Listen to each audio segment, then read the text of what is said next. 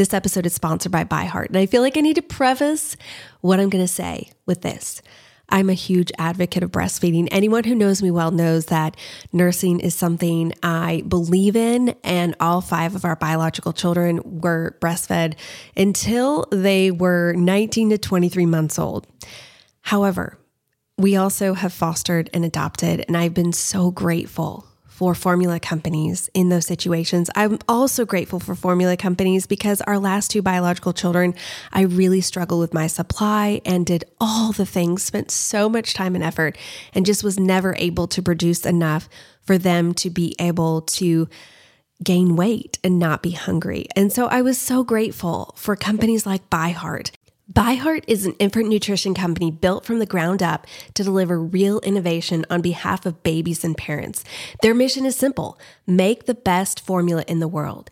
Using the latest in breast milk science, ByHeart created a clinically proven, easy-to-digest infant formula that's made with organic, grass-fed whole milk, certified clean ingredients, and features a patented protein blend that gets closest to breast milk.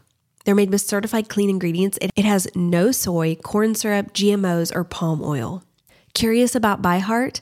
Redeem your welcome offer at byheart.com/podcast with code Crystal for a limited time. Additional terms and conditions apply. So go to byheart.com/podcast and use Crystal to get your welcome offer.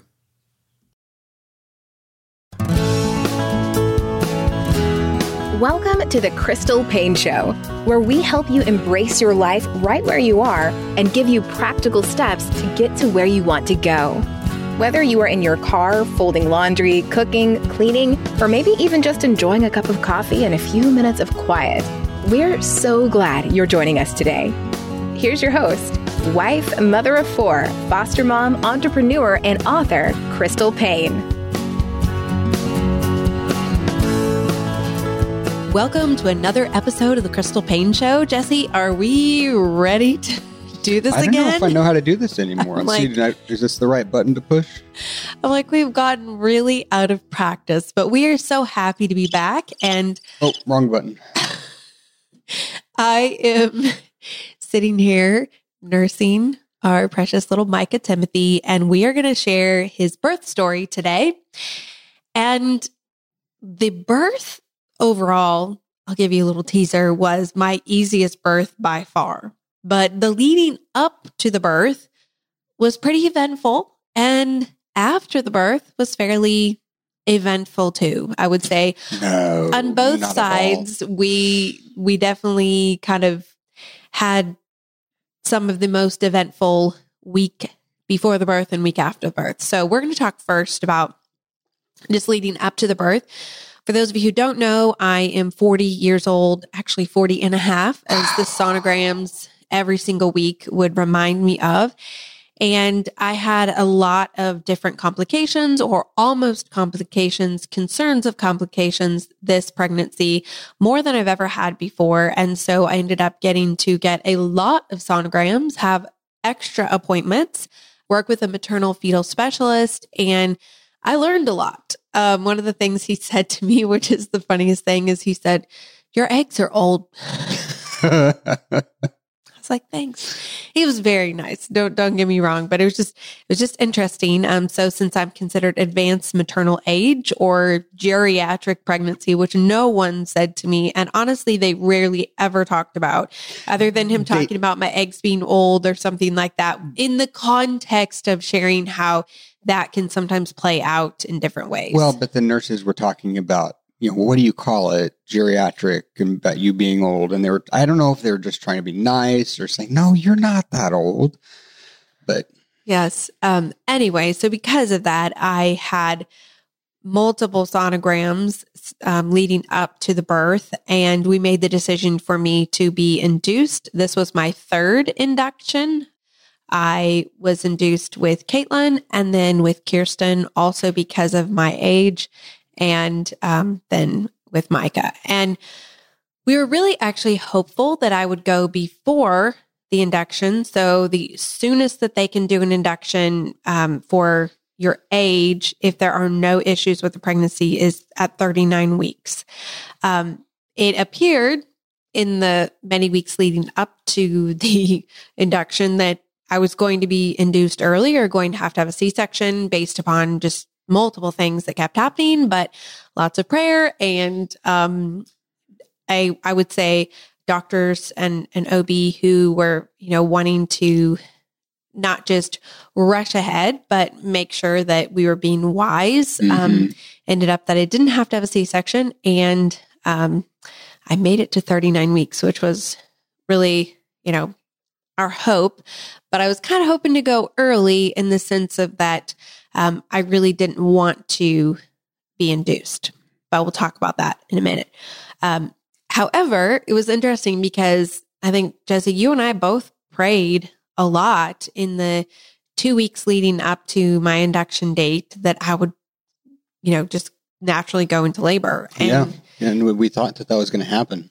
Because I was having a lot of signs of going into labor. I always have lots of contractions, but there were other things like bloody show and things like that usually mean that labor is going to be pretty imminent. And I also, I think at 37 weeks, I was dilated to a 4. Mm-hmm. And so, my body was obviously progressing. And so we just had really prayed for that. But it was just so interesting to look back and see how God's hand was in the timing of everything. Because the week before my induction, Baby D got really sick. And it's the sickest by far that he's been since we've had him. Yes. He had some diarrhea, stomach thing. Stomach bug of some sort. Yeah. It was really bad. And was it 7 days? It was a full week. And he lost a lot of weight and he was miserable. And I've never had a child that their bottom bled so much from the diarrhea. And he just cried almost nonstop. Well, and part of that too was the emotional toll that it took, because it was basically a microcosm of our whole experience with him, because he almost reverted back to how he was when we got him. Yes. It was that bad. It was weird. And I almost feel like there was some sort of traumatic thing that it's like this. I know he was very, very hungry because, it was like everything that he was eating was just going straight through him. Mm-hmm. And it was like we could not keep anything in him. It would just go straight through. And that's the thing about tube feeding him. Because, we're on a certain schedule for his tube feeding, and we can try to increase it, but it's really difficult to manage. Well, and we, it's not like goes in, comes out. Well, it's not like we can give him. He can eat like bread or but the things that you would usually think that would kind of maybe help stop them up or something, he can't really eat those well. And so he was really sick, and it was like he was really scared that he was going to be malnourished. So then it's like he turned into this like anxiety of sorts, and he was acting super weird, and all he wanted to do was just drink. It was like he was desperate for water or anything that was liquid, and we just kept giving it to him because he was so thirsty. And we took him into the ER. We called the doctor multiple times, and he had gotten fluids before that, and at the ER, and they basically were just like, there's, these are the things to watch for, but there's not really anything that we can do for a child this age. I think if you're an adult, there's medicines that they can give you, but when you're that age, they tried some different medicines and nothing helped him. So anyway, he was really, really sick. So I was so grateful, because had I had Micah earlier, it would have been really hard to have him and have this extremely sick child, because I was just so worried about him. And then also he could have gotten Micah really sick, or it was just, there's so many different things. But then also he did not get fully well and back to his cheerful self until the day before, like half a day before my induction. And I think my heart just needed that so much, because I just had to work through a lot of my own fear and anxiety of what if I go into labor and he's so sick? Like I felt like I couldn't leave him.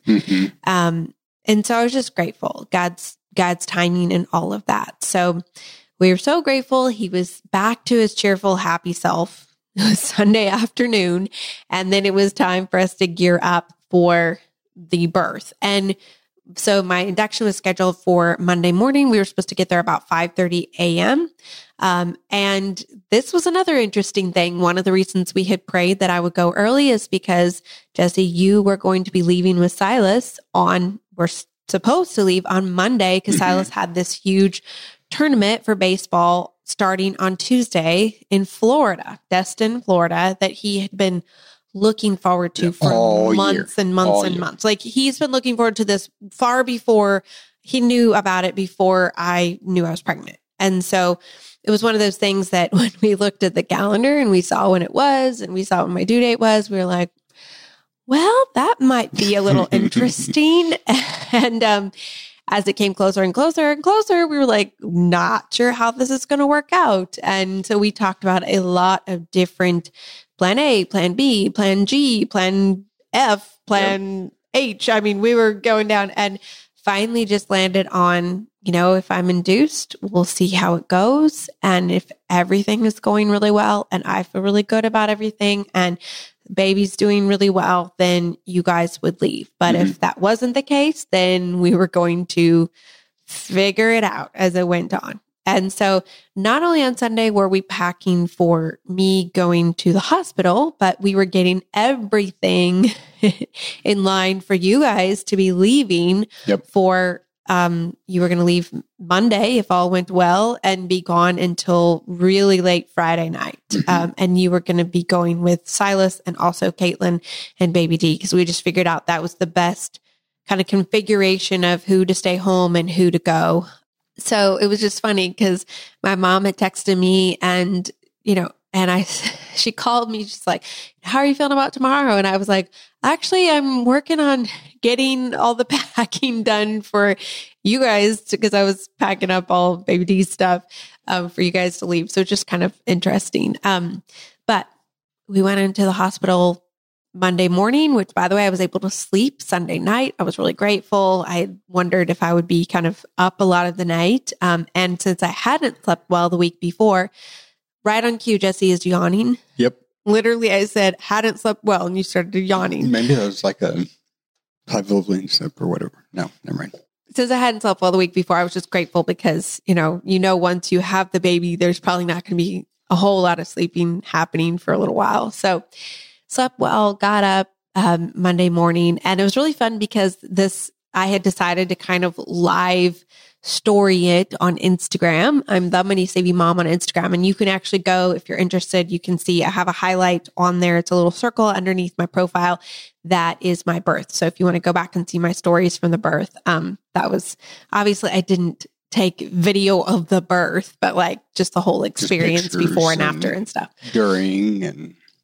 So we get there and it was just really calm and quiet. And Caitlin came with us because Catherine had come to my other two births. So we decided that it was she and Caitlin and us all decided that it was her turn.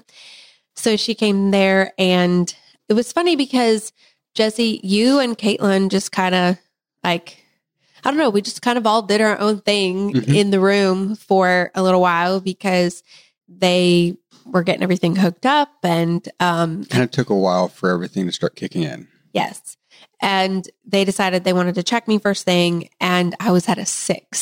So then they were like, okay, well, this will probably go quickly. We thought it would go quickly, but this is probably going to go really quickly.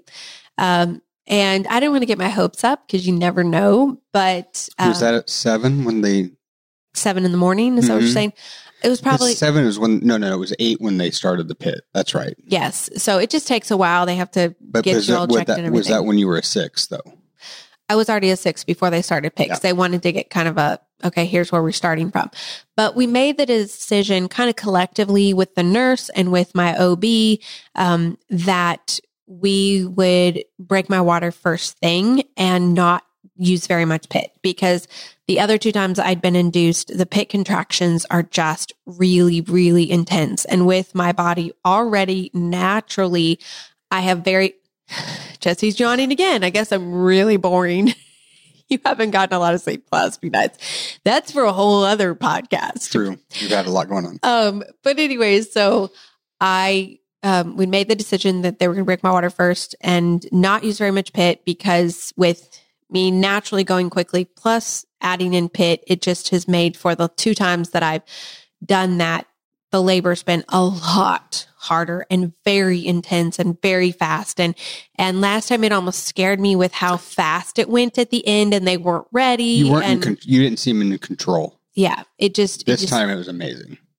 So that was my hope, was really for it to be as natural as possible and to feel as natural as possible as far as contraction wise, instead of the really intense pit contractions. And also just for me to be present, knowing that this was my last baby and just wanting to just fully experience the whole thing and be fully present. That was my hope.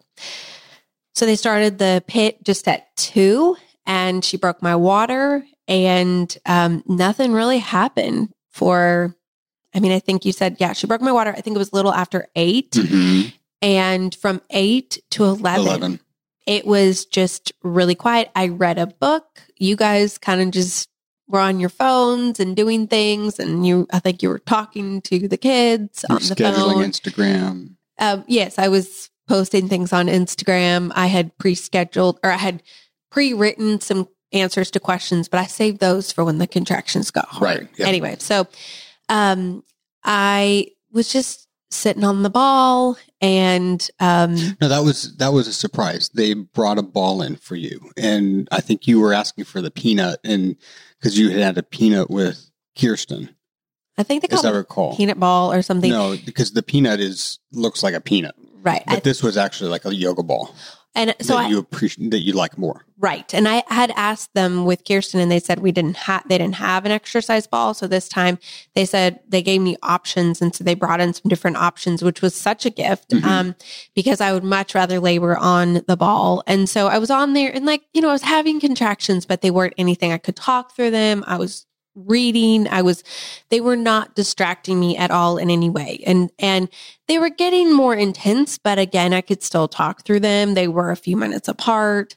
And so I think it was near 10:50, 11 o'clock. I was really wanting to kind of get the show on the road, because I knew that you guys needed to get on the road. Mm-hmm. And so they had upped the Pitocin 2, and then 4, and then 6, and then 8. Mm-hmm. And then they checked you. No, you're getting ahead of things. So I was starting. I thought they checked you to look. They did, but just hold up. We're not there yet. Okay. All right. And so I was feeling like I want to, maybe if I get in a different position, maybe that will help. And I feel like that's one thing, always work with your body, and, always advocate for what you need at the hospital, like asking for the exercise ball, asking for the options, but then also, getting in the best position to help your body to be getting that baby to just come down. And so I got up and went to the bathroom. Sitting on the toilet can be kind of like a good way to kind of help your body kind of kick things into gear. And so when I went to the bathroom, I noticed that I had a hard contraction that was one that I probably would not have been able to talk through. And so that was a good sign. So I thought, I'm going to get up on the bed. And so I got up kind of on my knees to kind of help open things up. And I could just feel that things were starting to progress. And so this was, a little bit after 11.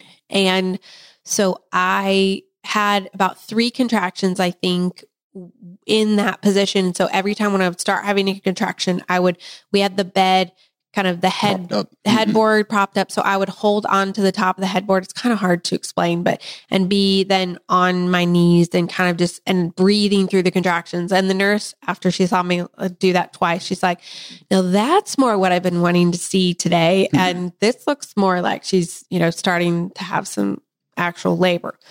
And that's when it shifted to about every minute and a half or so.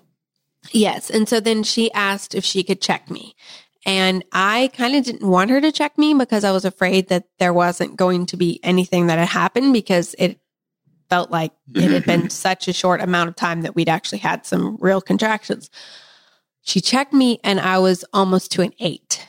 And so I know that usually when I get to an 8, things progress pretty quickly. And so that was really encouraging for me. And then the interesting thing was is I started shaking. Do you remember? Mm-hmm. I was shaking and I don't recall doing that in any of other labors. You did. But maybe I just wasn't as present, because this labor, I was very, very present, very aware of everything that was going on, very much talking like in between contractions, like still on my phone, still posting in between contractions, texting people. It was just very interesting. Always before, usually in between contractions, it's like I'm just barely functioning because they're taking so much out of me that I'm just trying to catch my breath. Is that kind of, isn't it an adrenaline dump during the transition, so that way you can make it through?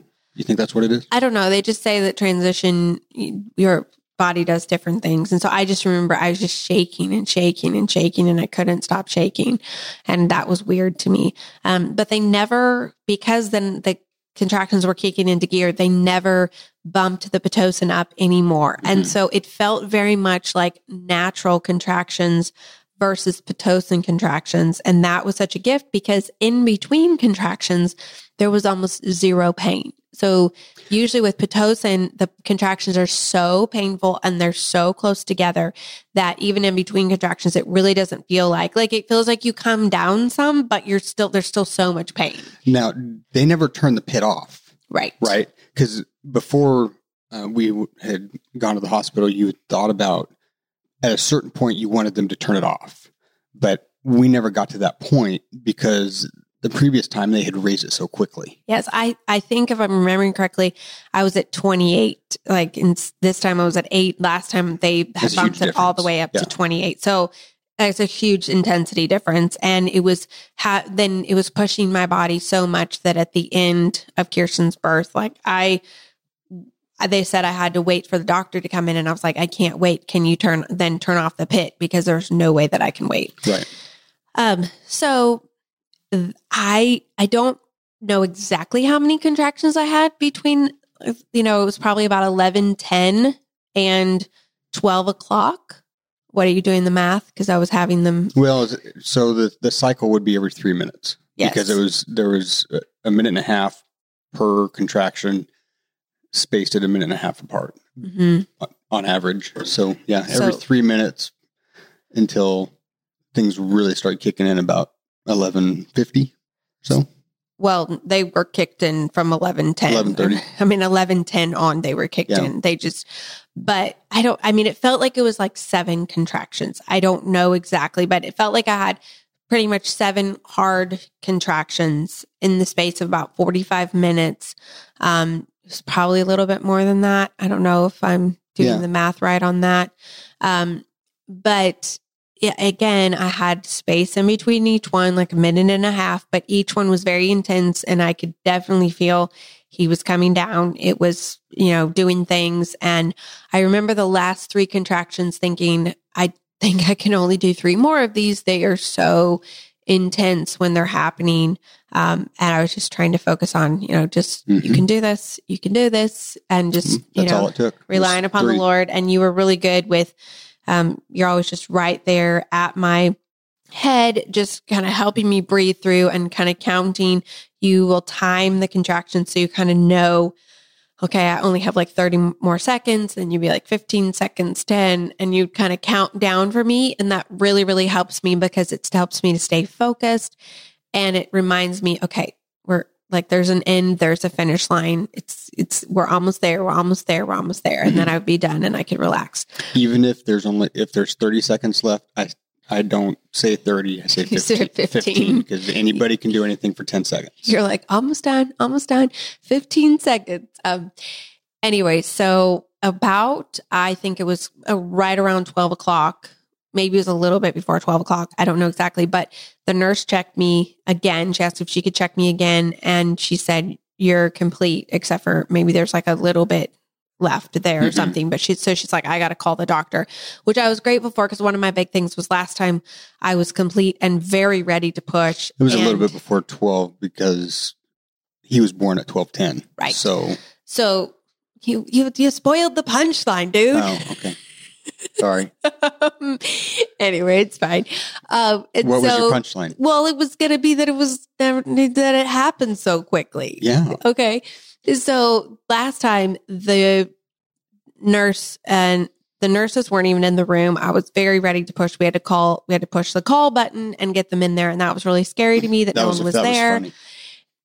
That was funny too. Oh, it was a mad dash. It was not funny for me. I will just say it was not funny. I wish I had a video of it. I didn't. The men's perspective of birth. She came in with draped this blue tarp all over the place and then a huge space suit coming in. It was, yes. Anyway, so I didn't want that to happen again. I didn't want it to happen again where I was ready to push and nobody was in there. So this time, I was grateful that she checked me and she's like, "You're complete." And then people started coming in and they called the doctor. And I still felt like, though, I don't feel like how I usually feel when I'm complete, which is, but I think maybe I've never gotten checked when I was at that point. I think I've always gotten checked. I've always either said, "I'm ready to push," or, and they've just let me push. The midwives will just let you push if if had more than one baby. They just will let you push when you say you're ready to push. And then, or I've said I'm ready to push and then the doctor will check me. So I've never had it be where I haven't said that yet. They've checked me. They've said you're complete. Mm-hmm. And so I was like, well, I don't feel the head down there, like bulging out, like I can barely hold it in. Like I've got to push this baby out.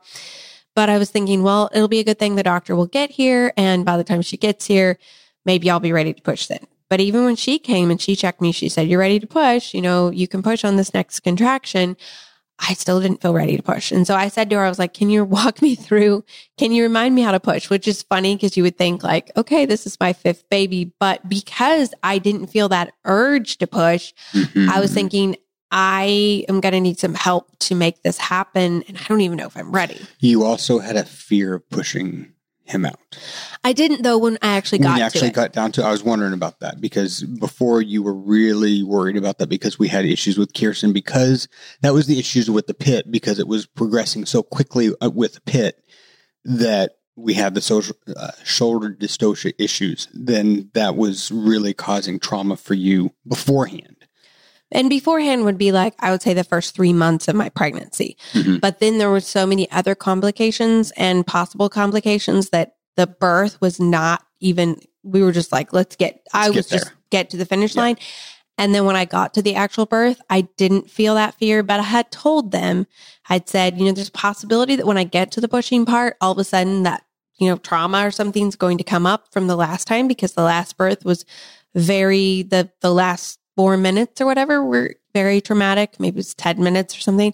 And I didn't even realize it until kind of after the birth, how much pain and all of that.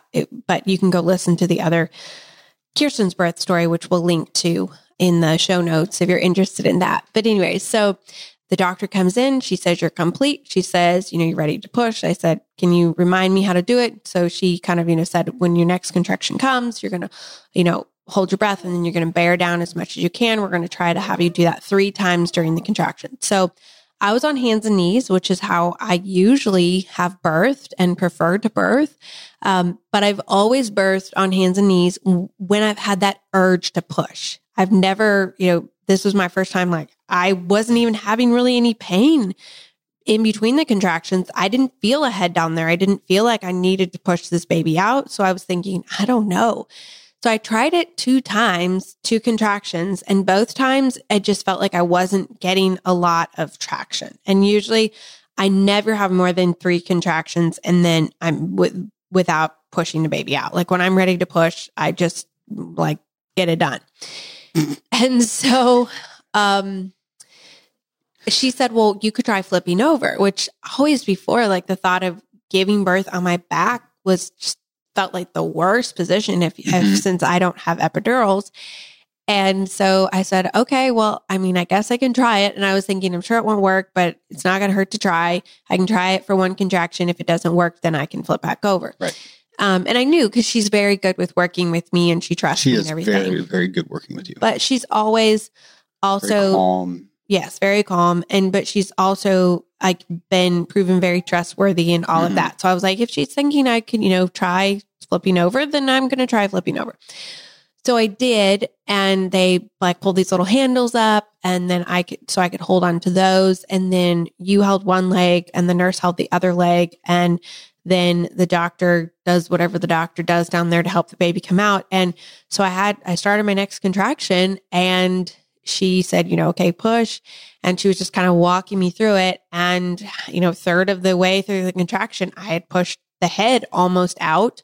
And I was like, wow, okay, there is a baby down there. And then she just was kind of really coaching me to keep pushing as hard as I could. And she's like, you're almost like, you can do this, you can do this. And so that part was, I felt like hard because I was pushing really hard and kind of feeling like I just would rather give up right now. But I kept pushing and got him out in that one contraction. And so it was kind of this really surreal moment when he came out because I was thinking, I didn't feel like he was ready to come out. And there he is. How did I push that baby out? But so I'm glad that my doctor had me flip over because honestly, I don't know how long I would have been trying on hands and knees because it just wasn't working well for me. So I don't know if maybe the flipping over helped him engage more or if he wasn't down as low, and I have no idea. But anyway, he came out and I didn't tear. I didn't hemorrhage. There was nothing. I didn't have any issues. And and he was great. He started screaming right away. He was little, I could tell immediately that he was a little on the small side.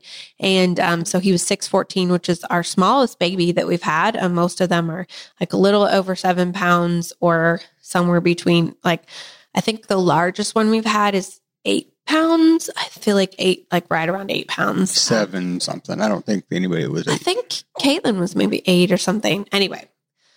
They've all been around the same, but he was under 7, which is the first under 7 that we've had.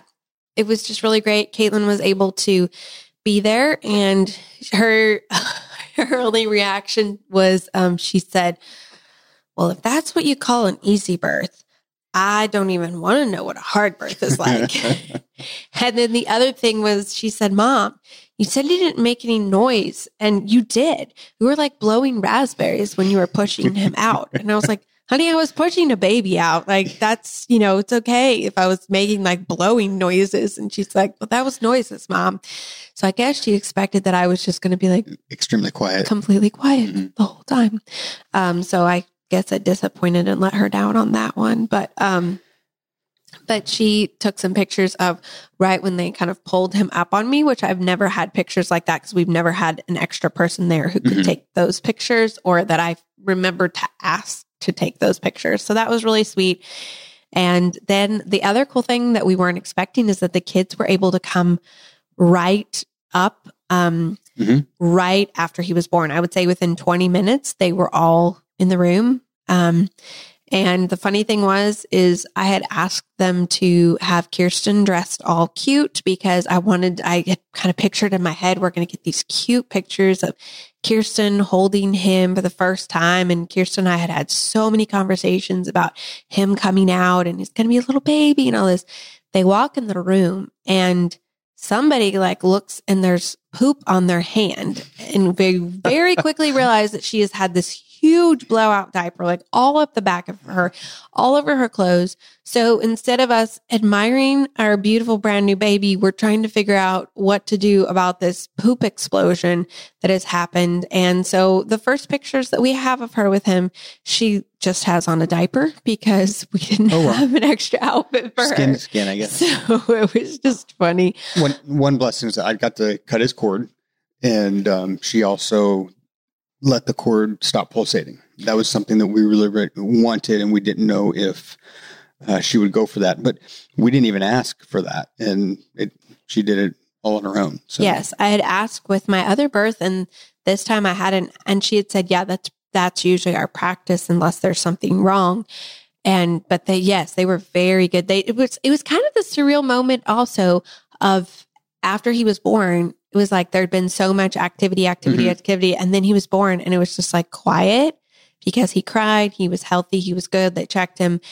and I was good. And so it was like this, everybody just got really still and we just all kind of waited while I just held him and you guys were just waiting for the cord to stop pulsing. And that was just, it was just really cool to kind of have it just all get still. Mm-hmm. And so yeah, it was really special. It was very special to have all the kids come up and get to be in there right away and get to meet him. And just, it was just such a wonderful birth experience. That's, I don't know how else to say, easy as far as, you know, when, as far as births go, but just for my last birth to just have it end on that note of it just going in this beautiful way. It was just such a gift. And especially after a rough pregnancy, that was especially a gift to just have this beautiful birth. And my recovery went so well.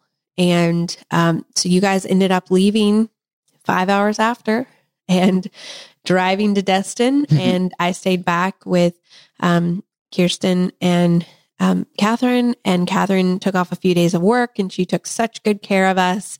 And it was just really crazy to have my oldest daughter driving me home from the hospital with this brand newborn baby. And then the house was actually so quiet for a few days because usually there's so much activity and people coming in and out. And so it ended up being such a blessing. I'd been worried about you being gone and me being home with this brand newborn and just trying to recover and how is all that going to go. But it was actually a gift. Not that you were gone. I missed you, but just to have that quiet for a few days. Well, and I'm sure, just like me, I'm sure you were able to get some really good sleep while you were still at home. Yes, I did ask Jesse on the trip. I said, "How's it going?" And I said, "Is Baby D? Is he doing okay?" And you're like, "He's never cried one time." And I was like, "How's he sleeping?" And you're like, "Oh, he slept 10 hours last night." And I was like, "He's an amazing sleeper. Just be quiet." But yes, you said he never cried the entire trip. He was just perfect the entire trip. He did amazingly. So anyway, there is the birth story. We are grateful to be on the other side of it. Micah has done so well. He's been such a gift, and he is going to be 1 month in 2 days from us recording this podcast. And it was just a really wonderful month with him. We've actually already taken, well, you took that trip, and then you took a trip to Michigan for your brother's wedding, which we didn't get to go to, which was sad, but it was just too close to after the birth. And then a few days ago, we went to North Carolina for a speaking event that I had said I might be able to do, just depending upon how the birth went. And so I got to speak at the She Speaks conference, and Micah got to go to his first conference when he was 3.5 weeks old. So that was pretty fun. And we're getting ready to take another trip to go to Bull Shoals Lake near Mountain Home, Arkansas. We go there every year. This will be, I think, my 20th or my 21st year. My mom would know for sure. So we're excited to get to go with all my extended family, except for one family's not going to be able to come because they literally just had a baby. So I'm looking forward to that. And so Micah's first month or so has been quite eventful. Yep. Like, welcome to the family, son. Exactly, right.